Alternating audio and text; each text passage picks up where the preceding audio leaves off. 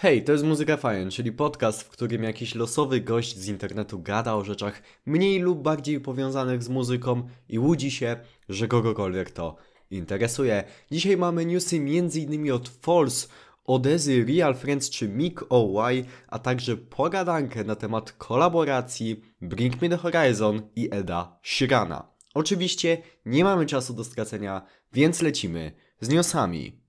Na wstępie, tak jak pewnie zauważyliście, podcastu nie było aż 3 tygodnie. Była to najdłuższa przerwa w historii podcastu i nie będę się za bardzo rozgadywał na ten temat. Powiem po prostu, że było to raczej spowodowane e, osobistymi sprawami. Mam jednak nadzieję, że teraz już podcast wraca do regularnego wydawania. I oczywiście w gruncie rzeczy niewiele tracicie, ponieważ tak czy siak przygotowałem newsy właśnie z tych wszystkich tygodni, w których też podcastu nie było. I newsy zaczynam sobie od tego, że Falls powrócili z nowym utworem. Kawałek nazywa się 2AM, to dokładnie to cudowne indie rockowe brzmienie, za jakie kochamy Falls. I przy okazji zespół zapowiedział, że ich nowy album Life is Yours ukaże się w lato. Elektroniczny duet Odeza wrócił po dość długiej przerwie z nowym utworem. Nazywa się The Last Goodbye i szczerze mówiąc, momentami brzmi on bardzo nie jak Odeza, ale i tak jest naprawdę przyjemny, zwłaszcza, że to nie jest tak, że całkowicie nie ma tu charakteru tego duetu. Polecam.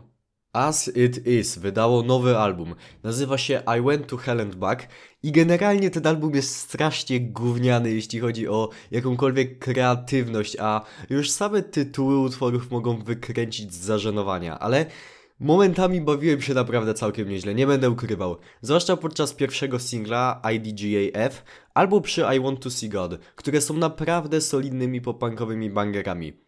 Polecam raczej tylko fanom gatunku i to takim naprawdę dużym.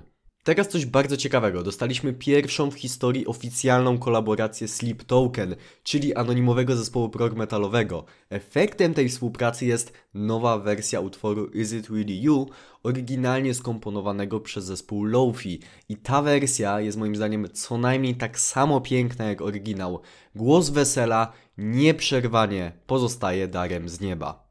The Devil Wears Prada natomiast kontynuują swoją zwycięską passę drugim singlem z najpewniej nadchodzącego albumu. Kawałek nazywa się Watchtower i ja naprawdę nie chcę się cały czas powtarzać, więc po prostu sprawdzajcie to, bo refren jest kapitalny, breakdown uderza, a Mike Hranika to dalej wokalny top.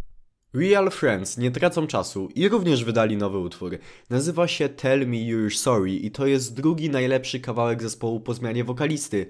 Jestem naprawdę zadowolony, zaczyna to wszystko wyglądać całkiem spoko jeśli chodzi o przyszłość zespołu. Mick O.Y., czyli polski artysta z pogranicza alternatywy i hip-hopu, po bardzo długiej przerwie wydał w końcu nowy utwór.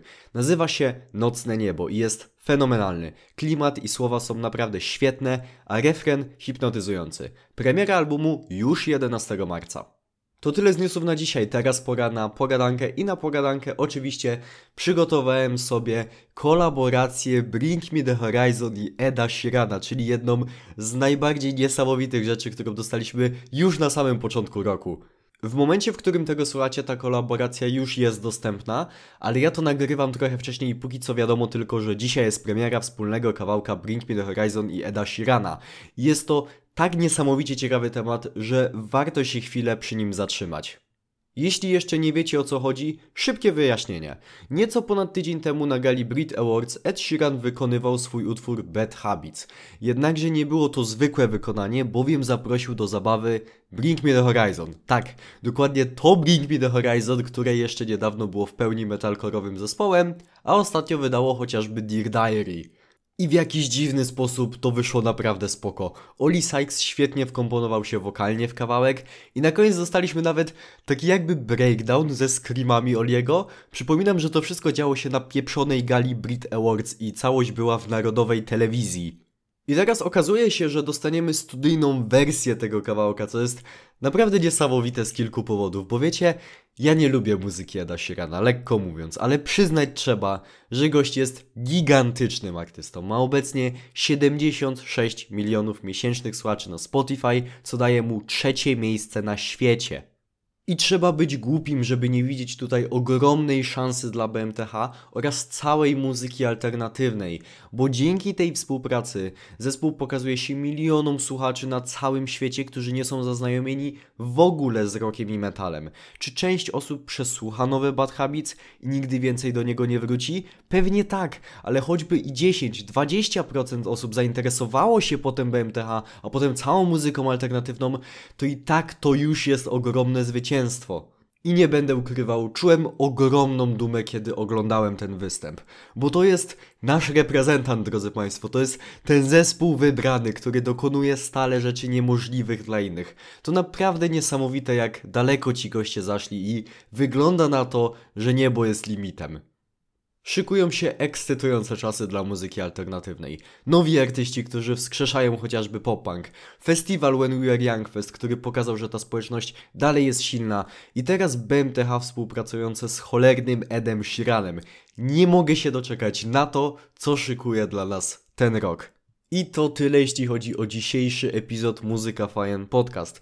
Dzięki wielkie za wysłuchanie go do końca. Standardowo przypominam o tym, że w opisie tego podcastu znajdują się linki m.in. do mojego serwera Discord, do mojego kanału na YouTubie, kanału na Twitchu, tego typu rzeczy, wszystko tam znajdziecie. Ja już nie przedłużam. Dzięki wielkie za oglądanie. Do usłyszenia w następnym epizodzie. Hej!